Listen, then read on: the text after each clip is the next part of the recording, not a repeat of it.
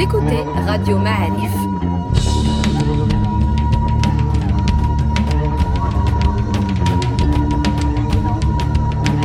Le podcast Histoire.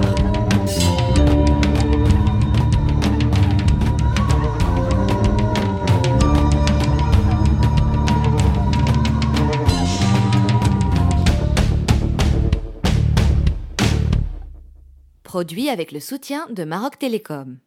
Bienvenue les amis dans un nouveau podcast Histoire de Radio Ma'alif. Nous sommes aujourd'hui à Tmala, chez le professeur Abslam Shidadi, historien. Bienvenue dans notre podcast. Merci. Merci de nous recevoir. Aujourd'hui, on va parler de Ibn Khaldun. Et je sais que vous êtes spécialiste de ce personnage, vous avez écrit euh, beaucoup de livres sur lui, donc euh, vous avez beaucoup de choses à nous raconter, et on vous écoute avec attention. On va commencer, si vous le voulez bien, par euh, deux, trois petites données pour les gens. Euh, Ibn Khaldun, il est né à Tunis en 1332. Il est mort au Caire en 1406. Entre les deux, il a travaillé chez les Mérinides à Fès. Il a été actif, bien sûr, au Caire, où il a été juge, Melekite. Il a également euh, été plus ou moins diplomate, si j'ai bien compris, pour négocier avec le chef des Mongols euh, là, qui menaçait Damas, donc jusqu'en Syrie. Donc c'est un, personnage qui s'est, euh, qui et il est d'origine euh, andalouse, c'est-à-dire que sa famille a, a fui Séville à la, à la, chute de Séville. Donc via ce personnage, on a déjà une zone géographique qui est immense, de l'Andalousie jusqu'à jusqu'à la Syrie actuelle, et on a une œuvre qui a été, euh, qui, qui encore aujourd'hui est, perçue comme une référence pour comprendre ce qui s'est passé avant lui. Voilà, je parler de de toute l'œuvre écrite de de Khaldun. Alors déjà la première pr première première question comment vous aujourd'hui vous avez fait pour reconstituer avec cette précision dans vos dans vos dans vos livres le parcours de, ce personnage? C'est-à-dire euh, comment vous travaillez? Alors bon il y a beaucoup de choses il y a d'abord le travail qu'a fait Ibn Khaldun lui-même.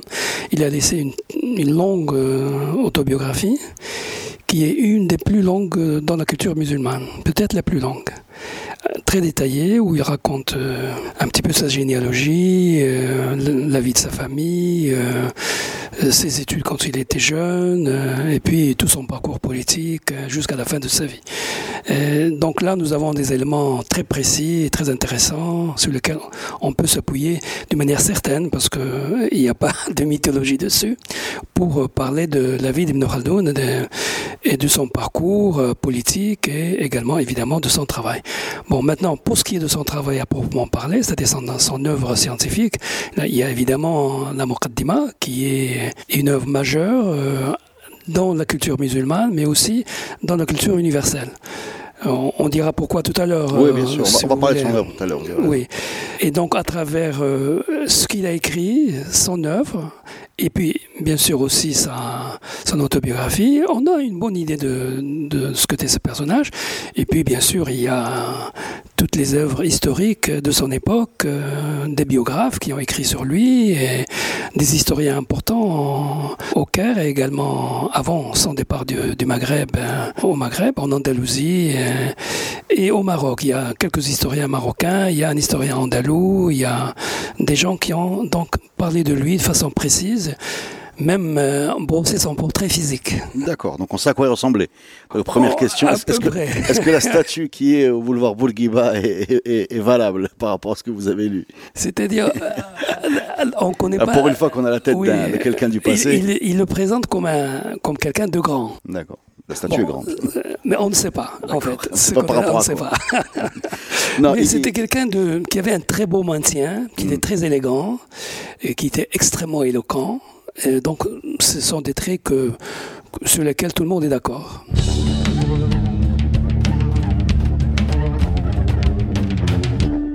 première chose qu'on peut retenir, c'est que toute sa carrière se, se passe dans des, dans des cercles du pouvoir, c'est-à-dire qu'il est très souvent proche des, je sais pas comment les appeler, des rois, des sultans, que ce soit du côté des Mérinides ou du, côté euh, égyptien ou du côté euh, Hafsid euh, tunisien. Il a toujours été, euh, il a toujours, il a toujours été proche du pouvoir.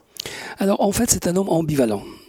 C'est-à-dire, il a un côté d'intérêt très fort et très profond pour la vie politique et la vie à la cour.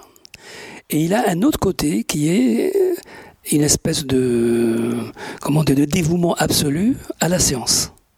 Et donc, il est tiraillé. Il est tiraillé entre, entre ces deux pôles, entre ces deux pôles de sa, de sa personnalité, de sa psychologie.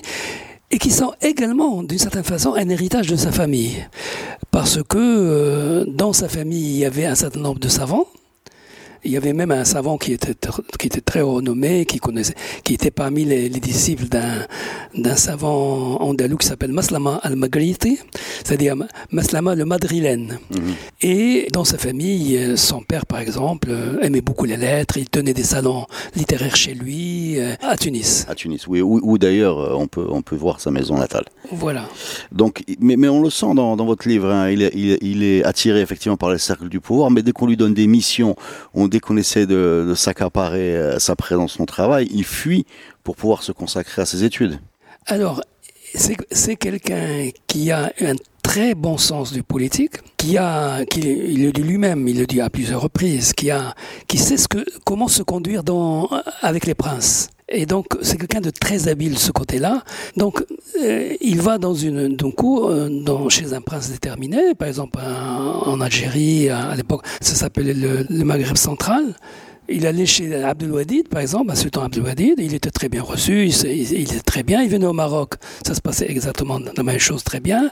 Il va à Grenade chez Mohamed V, Ibn al-Ahmar, tout va bien également. Mais c'est pas les princes qui posent problème c'est l'entourage. C'est-à-dire les gens sont toujours jaloux de lui. Il, il n'arrive pas à passer quelque part sans créer des jalousies, sans créer des, animosités envers lui, etc. Et donc c'est ça qui le fait fuir. Il faut dire qu'on est dans, un, dans, un, dans une période assez instable, avec des, des, pouvoirs qui passent très vite de main en main, des problèmes de succession, des, des guéguerres, c'est ça, il, faut le dire. Mm-hmm. Et, et euh, il, a, il a joué un peu un, un jeu d'équilibriste entre tous ces pouvoirs instables.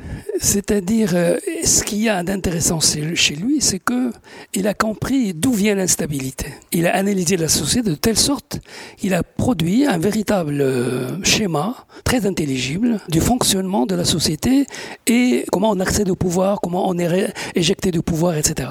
Donc pour lui, euh, la conceptualisation. il, il n'était pas passif dans cette situation, il la subissait pas il la comprenait.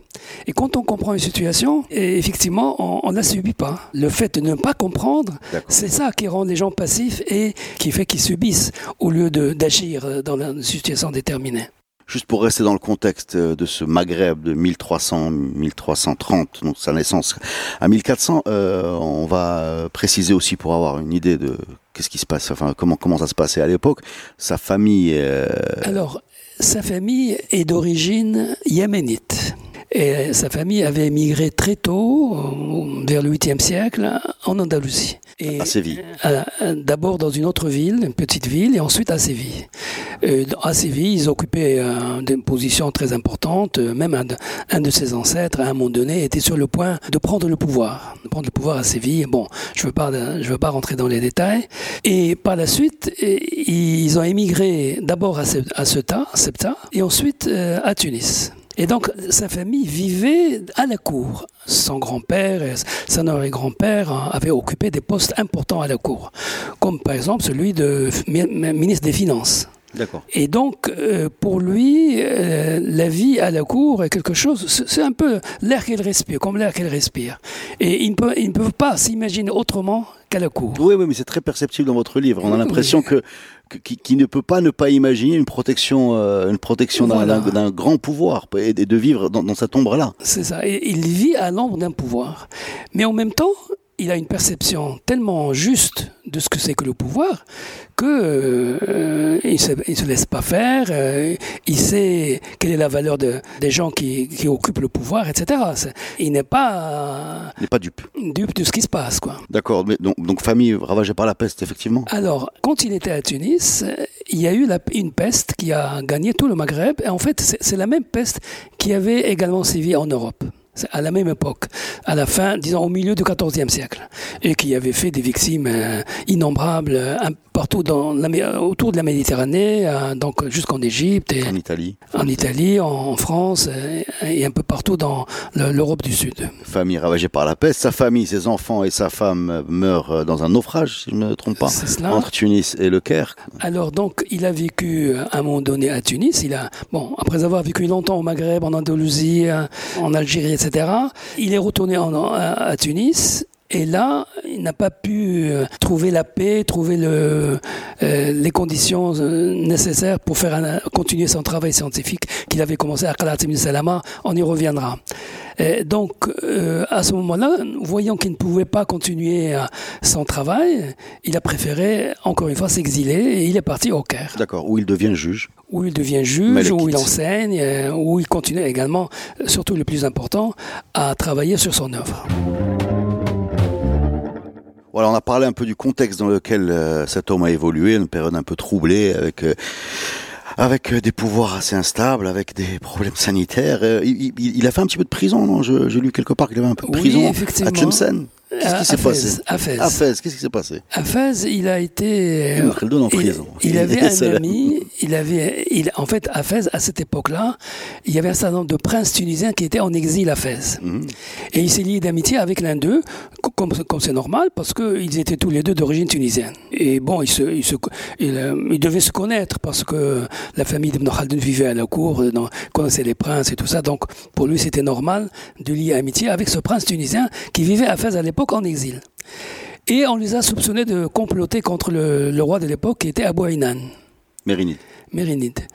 Et alors Abu Ainan, euh, furieux, euh, lui, il l'a mis en prison, euh, mais évidemment, le prince tunisien, il a laissé tranquille pendant quelques temps, quoi. Mais Combien de temps il a fait en prison à Fès? Un peu plus d'un an, D'accord. Et il est ressorti comment après la mort d'Abu Ainan. ben, On va venir à, on va arriver à son œuvre. hein. Euh, L'œuvre euh, la plus connue, c'est le Muqaddima qu'on traduit en français, je ne sais pas pourquoi, par les prolégomènes. Les prolégomènes, c'est-à-dire, prolégomènes bon- Pourquoi, pourquoi le Muqaddima, c'est pas l'introduction Alors, on peut traduire ça tout simplement par introduction. Et en fait, c'était une introduction. C'était une introduction, mais extrêmement longue. Oui. longue de 1500 pages.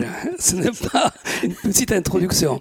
En fait, c'était une introduction scientifique, c'est-à-dire introduire à une Concept. à une conception scientifique de l'histoire. Alors pour introduire une conception scientifique de l'histoire, il fait une science de la société. Oui. En fait, il, euh, il, euh, il construit une véritable science de la société. C'est la première véritable science de la société qu'on ait jamais vue, en tout cas pratiquement au sens moderne, hein, qu'on ait jamais vu dans le monde. C'est pour ça qu'on le présente un peu comme le l'ancêtre, enfin, ou le, le précurseur de la sociologie. On le présente comme le précurseur de la sociologie, ce qui est à la fois vrai et faux. C'est-à-dire que vrai dans le sens où, pour la première fois dans l'histoire humaine, il y a eu un travail scientifique sur la société. Faux dans la mesure où la sociologie est quelque chose qui est né en Europe indépendamment d'Ibn Khaldun.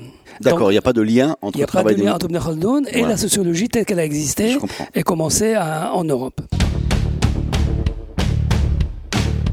Alors lui, il ne se contente pas comme ça d'empiler les, les dates et les faits historiques, il essaie de trouver du sens, il essaie de comprendre les mécanismes et il développe des concepts, cela. dont le fameux concept de Hasabiya, Oui, tout à fait. que je vous laisse nous expliquer. Alors, la asabia, c'est quelque chose de très intéressant parce qu'on peut le prendre dans un sens étroit et on peut le prendre dans un sens très large. Alors, dans le sens étroit, c'est ce qui fait que les liens, que, que les gens ayant un lien de sang sont solidaires entre eux. Ils sont solidaires entre eux dans toutes les affaires de la vie. Ça peut être la guerre, ça peut être euh, la vie euh, économique, ça peut être euh, des problèmes sociaux. Ce qui les unit, c'est le lien de sang. Et donc, ce lien de sang aboutit à un sentiment de solidarité qu'Ibn Khaldun a appelé asabiya. Mais on trouve de la asabiya un peu le même, le même type de lien, mais autrement dans les villes. Et dans les villes, ils ne sont pas nécessairement liés à des liens de sang. Ils peuvent être les liens de quartier, de corporation, etc. Et on peut, d'une manière générale, l'étendre à l'idée de solidarité d'une manière générale. Ce qui fait que les partis politiques d'aujourd'hui, qui fonctionnent comme partis politiques, ben ces partis qui, se, qui sont formés sur la base de Hasabiya. Ouais, je pensais moi aux supporters de foot, ça marche aussi. Oui, ça marche aussi, ouais.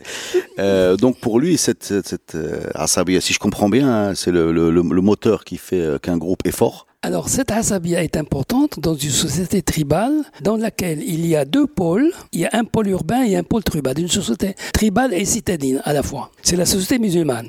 Le caractéristique de la société musulmane, c'est que une société qui est d'une part tribale et d'autre part euh, citadine. Alors tribal parce que euh, le fond, disons l'arrière-plan de la société, dans les zones montagneuses, dans les zones désertiques, etc., est constitué de tribus. Ces tribus, euh, elles vivent leur vie, Mais à un moment donné, elles sont attirées par les villes. Et attirées par les villes, elles peuvent venir conquérir les villes. Oui. Et c'est ce qui est arrivé à plusieurs reprises. C'est ce qui est arrivé, par exemple, en Arabie, aux tribus arabes qui vivaient dans, dans, le désert. Mais il y avait un certain nombre de points urbains importants, comme la Mecque, par exemple, comme Médine. Mais la plupart des Arabes vivaient dans les campagnes en tant que tribus. Et ces tribus-là ont conquis les grandes villes du Moyen-Orient de l'époque aussi bien en Irak, en Syrie, en, Égypte, dans l'Iran euh, actuel, ce sont ces tribus arabes qui ont justement conquis.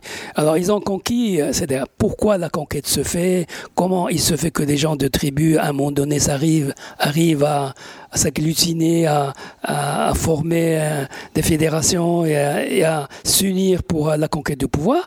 Ibn Khaldun l'explique de manière très précise, en détail, dans la Muqaddimah. Là, je ne veux pas m'étendre là-dessus, mais, quelqu'un qui voudrait lire, qui voudrait comprendre hmm. comment ces tribus, à un moment donné, commencent à s'organiser et à se rallier et à former une force capable de conquérir un empire, ben, Ibn Khaldun donne tous les détails là-dessus euh, dans la Muqaddimah. Parmi les raisons, sans, sans, sans entrer dans les détails, il n'y a, pas le concept qui, qui, lui est cher du fait que la vie citadine ramollit un peu le un peu le.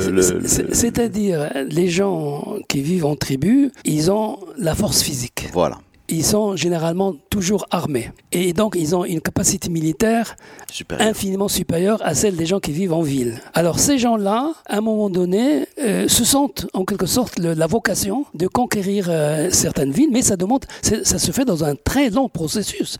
Ça se fait pas du jour au lendemain. C'est pas comme une grappe de sauterelles, qui un, un essaim de sauterelles qui, à un moment donné, s'est réuni et va ravager les villes. Non.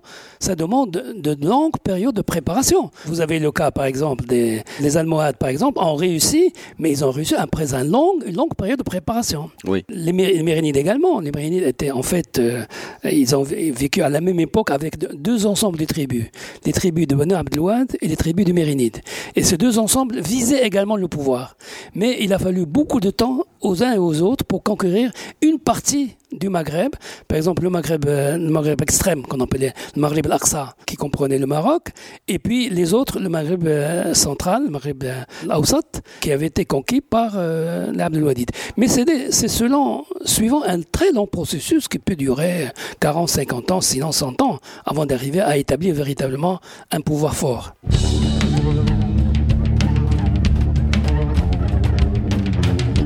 Ce genre de phénomène euh, de prise de pouvoir, de chute d'empire qu'a décrit Ibn Khaldun en essayant, de, valider ses sources, de mettre du sens dans, dans les événements et les analyser. C'est bien ça.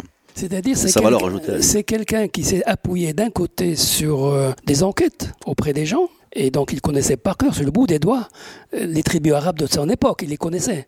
Il connaissait les tribus berbères, euh, dans tout le Maghreb. Et il a fait un descriptif impensable aujourd'hui. C'est-à-dire, il faut des, beaucoup de gens pour arriver à. Les gouvernements n'y arrivent pas. On n'y arrive pas pour connaître euh, la localisation de, de, toutes les tribus, comment ils vivaient, quels étaient leurs chefs, etc. Il connaissait ça par cœur. Donc, comment il a, fait ça? Quel réseau il avait? Partout où il allait, il faisait ses enquêtes et probablement il prenait des notes. Et, à un moment donné, il a exploité tout ça. Euh, aujourd'hui, ce serait extrêmement difficile de faire ce travail-là. D'ailleurs, il, y a des dizaines d'historiens qui essaient simplement de comprendre un peu comment euh, les tribus dont il a parlé s'organisaient, en essayant d'analyser les, textes qu'Ibn Khaldun a écrits, et c'est très difficile. Donc lui, il avait une capacité extraordinaire d'enquête, mais en même temps, il se basait également sur les travaux des historiens qui le précédaient. Donc il a utilisé à la fois des sources orales et des sources écrites. Il a utilisé également des archives il a étudié des documents officiels euh, euh, au Maghreb et, ailleurs. Quand il est allé en Égypte, il a utilisé des documents qu'il a trouvés sur place. Et au Maroc, il a, au Maroc, au Maghreb d'une manière générale, il a également utilisé des archives. D'accord. Il a, il a toujours euh, été citadin, Ibn Khaldun, puisque oui, oui, oui, Parce que parce que moi j'ai lu quelque part, je ne sais pas très bien où, que dans ce, ce, Maghreb ou cette Afrique du Nord un peu tourmentée par par, euh, par, donc vous avez parlé de la peste, les guerres de succession, etc. Les villes, les villes gardaient un certain rayonnement, même si elles étaient, euh, parle de villes euh, comme Tlemcen, Constantine, Béjaïa qui était autour de 50 000 personnes, Marrakech 60 000, Fès, Tunis 100 000. Je ne sais pas ce que valent ces chiffres, mais c'est juste pour avoir une idée de... Oui, oui, ces chiffres sont assez bons. À un moment donné, il avait vécu dans une toute petite ville parce qu'il avait été plus ou moins exilé. Elle se trouve dans l'Algérie actuelle, mais généralement, il a vécu dans les grandes villes de soit Tlemcen, Bijaya, Constantina, Fès, Arnata. Alors moi je vais vous poser quelques questions sur euh, sur son héritage. On a parlé de la sociologie, on a parlé. Que peut-on Alors j'ai je, je, vous livre ça. Alors, qu'est-ce que vous pouvez répondre à ceux qui pensent qu'il y a un petit peu de racisme dans l'œuvre de Khaldun Dans son analyse, euh, dans son analyse des peuples, euh, on sait qu'il a traité les Hilaliens de sauterelles. Ouais. euh, dans, dans le, de... Ibn Khaldun a fait une analyse ethnographique des Arabes. Il a fait l'ethnographie des Arabes. Comment les Arabes vivaient? Et quand il a décrit les Arabes, les Arabes bédouins, Bien sûr, les Arabes bédouins. Quand les Arabes vivaient dans les villes, c'était autre chose. Mais les Arabes bédouins, il a décrit simplement leur mode de vie, en ethnologue. Ah, quand il, quand il parle de sauterelles, alors, on a dépassé alors, le... Attendez. Et donc, les Arabes qui sont venus d'Égypte, c'était des Arabes qui étaient originaires d'Arabie, qui sont passés d'abord en Égypte, qui faisaient des ravages en Égypte. Oui, des guerriers. Des, des, guerriers. Et pour s'en débarrasser, le pouvoir de l'époque, c'était un pouvoir euh, fatimide, les a envoyés en, chez nous, chez nous en, au Maghreb. Alors, c'était des gens, c'était des Bédouins qui voulaient s'emparer des richesses qu'ils trouvaient, là où ils les trouvaient. Et effectivement, ils ont détruit des tas de villes, ils ont détruit des... Ça, ça les, intér... les villes ne les intéressaient pas. Ce qui les intéressait, c'est simplement de prendre les terres qui pouvaient plus ou moins dans lesquelles ils pouvaient euh, faire paître leur, leur troupeau et de se faire payer des taxes, des impôts et des taxes. Et donc, c'était des prédateurs. Alors, les sauterelles, c'est des prédateurs. C'est la même chose. C'est ces gens-là. Les... Il, a, écrit ça sans aucun préjugé. C'est pas du tout un préjugé raciste. C'est une description ethnographique. D'accord. Euh, c'est ces gens-là, les Hilaliens, donc on parle bien des mêmes, oui. qui ont été euh, utilisés par Mansour comme une sorte de garde. Oui. Les, les... Alors ils ont été utilisés par la suite justement parce qu'ils étaient très belliqueux, euh, qu'ils étaient toujours euh, agressifs. Euh, agressifs, etc. Les différents hommes de pouvoir ont essayé de, de, les utiliser comme force militaire. On va rester sur l'héritage de Mkheldoun. J'ai lu quelque part qu'il avait une mauvaise réputation en Syrie. Donc il, a, il, aurait une mauvaise réputation en Syrie, alors que d'après ce que j'ai compris, il a négocié avec Tamerlan, le chef tatar mongol, qui menaçait Damas. Oui. Voilà. Et, et, et, qui, il a, qui a il pris a, Damas. Qui a pris Damas. Il a négocié qui avec a incendié Damas. Qui a incendié Damas. Donc il a négocié avec lui euh, pour sauver Damas, mais il n'a pas sauvé Damas. Non, non, il n'a pas pu la sauver, mais il a sauvé un certain nombre de gens de, de l'entourage du roi qui, qui étaient là, de la cour, qui étaient là, et, et il a pu se sauver lui-même. c'est déjà pas mal. Euh, et c'est pour ça qu'il a mauvaise réputation en Syrie Alors moi, je ne sais pas, je connais pas cette opinion des Syriens là, sur lui, mais effectivement, une fois j'ai lu un, une espèce de pièce de théâtre sur Ibn Khaldoun où on le présentait comme quelqu'un qui était un kha'in, comme un, un, traître. Un traître. Un félon. Ouais. Il y a eu une commémoration de, de récemment, je ne sais récemment, pas à quelle occasion. Sixième centenaire. Sixième centenaire. Alors ça a été assez comique de voir euh, le Maroc, l'Espagne, la Tunisie, l'Égypte se ba batailler pour avoir euh, la, la d'héritage et le sentiment de cette appartenance comme étant ce, ce bonhomme était, était de chez eux. Il est passé par les cinq pays. D'abord, bon, euh, sa famille avait passé de longs, longs siècles en Espagne. Oui, bon, ça pas, lui. Euh, pas lui, mais ça c'est incontestable. Puis il a passé plus de trois ans en, en, à Grenade, hein, à un moment donné. Il a passé une dizaine d'années à Fès. Il a passé à peu près la même chose à, dans le Maghreb central, donc entre Tlemcen, Bijaya, etc. Et puis il est né en Tunisie, il y a passé jusqu'à l'âge de 20 ans. Puis après, il, il y est retourné plus tard où il a passé 5 ou 6 ans. Et euh, en Égypte, il a passé plus de 22 ans. Évidemment, il a laissé, Tout le monde sa, est légitime. il a laissé sa marque un peu partout. Et cette marque-là, on ne doit pas la revendiquer comme une, comme, un, comme une appartenance nationale. Ah, c'est pour Parce qu'à l'époque, à cette époque-là, il n'y avait pas d'appartenance nationale. Le, le Maghreb tout entier jusqu'en Libye formait un seul ensemble politique.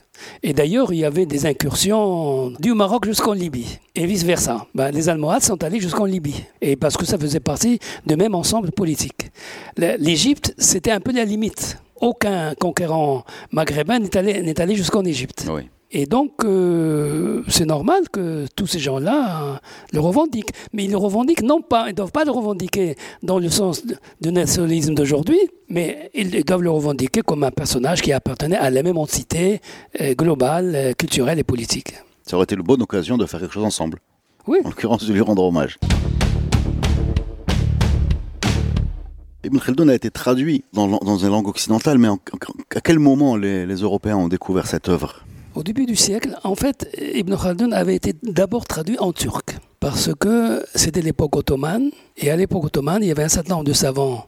Euh, L'Égypte était passée sous l'autorité ottomane à partir du début du XVIe siècle, 1515. Et donc Ibn Khaldun, comme il, avait été en Égypte, euh, il était connu. Et dès le XVIe siècle, dans l'Empire ottoman, on a commencé à s'intéresser à lui.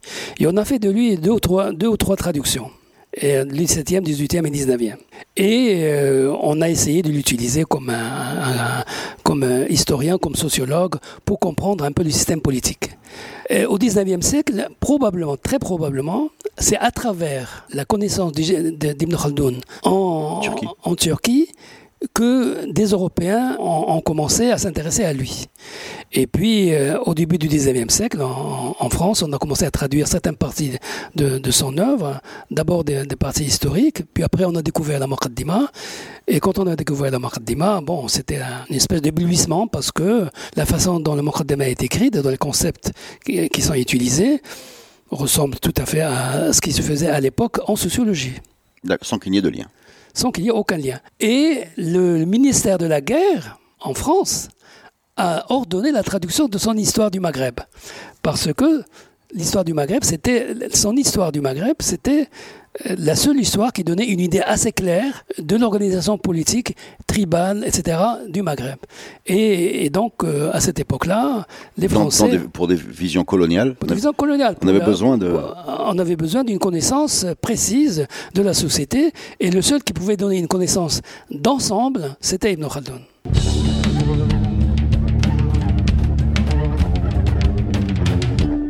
Ce que je peux ajouter, c'est que on ne s'intéresse pas assez à Ibn Khaldun euh, dans les pays du Maghreb. Bon, de temps en temps, on fait des grandes euh, cérémonies, des grands colloques et tout ça, mais par exemple, il est peu étudié dans les classes. Normalement, un auteur comme ça doit être étudié depuis le primaire jusqu'à la fin du secondaire. Et même à un moment donné, dans le supérieur, il doit faire l'objet de, grands travaux, etc. Bon, donc euh, cet aspect-là, aujourd'hui, n'est pas encore suffisamment fait comment il doit être fait. La deuxième chose, c'est que Ibn Khaldun, on se rend compte de plus en plus que la théorie historique d'Ibn Khaldun, en particulier sa vision de l'histoire, de l'histoire du monde, l'histoire euh, universelle, à cette époque-là, on, on parlait de l'histoire universelle, aujourd'hui on parle d'histoire globale, sa vision reste extrêmement intéressante et peut parfaitement aujourd'hui, dans les débats, je ne sais pas si vous êtes au courant de ce débat mondial sur l'histoire globale, peut jouer un très grand rôle qu'est-ce que l'histoire globale? Parce que je ne suis pas au courant du débat sur l'histoire globale. On ne va pas passer à côté de l'occasion d'apprendre quelque chose. Expliquez-moi. Alors, l'histoire globale, donc, c'est l'histoire de l'humanité depuis que l'humanité existe. On essaie de comprendre qu'est-ce qui s'est passé depuis que l'humanité existe. Bon, il y a une partie anthropologique qui est laissée aux anthropologues, mais à un moment donné, à, peu près il y a 10 à 12 000 ans hein, avant Jésus-Christ, donc il y a à peu près 12 000 ans, avec le néolithique, la révolution néolithique, il y a un certain nombre de, documents et de monuments historiques, de, traces archéologiques, qui nous permettent de faire une histoire assez précise de l'humanité. Et cette histoire de l'humanité, maintenant on se demande comment la faire. Qui, qui l'a fait, comment la faire, avec quels moyens, à qui s'adresse-t-elle? Qui doit s'intéresser à elle et qui ne le fait pas? Nous, par exemple, au Maroc, est-ce que c'est quelque chose qui doit nous intéresser ou pas? Ben, Nous, au Maroc, ça doit nous intéresser comme tous les autres.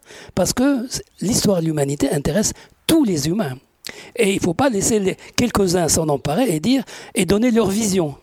Et là, il y a un certain nombre de, de principes qu'on doit poser, qui sont aujourd'hui en train d'être élaborés. Parmi ces principes, qui sont extrêmement importants. Il n'y a pas un peuple ou une civilisation ou une culture supérieure à une autre.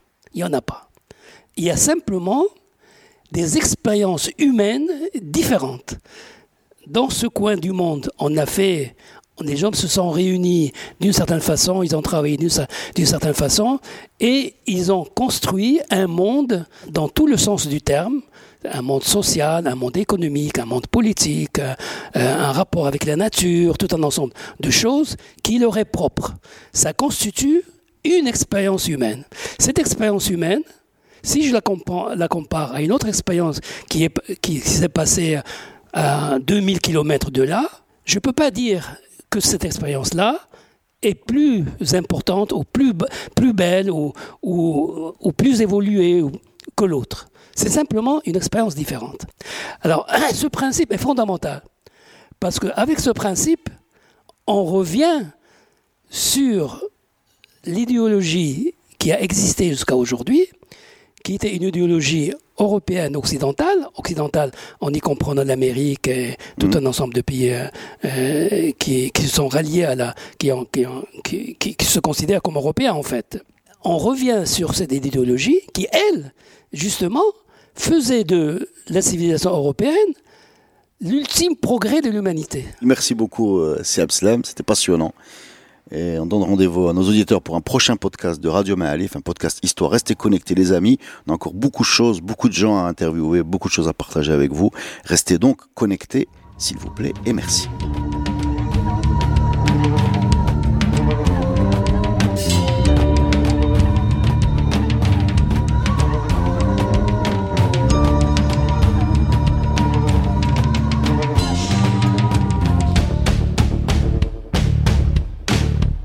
Podcast est produit avec le soutien de Maroc Télécom.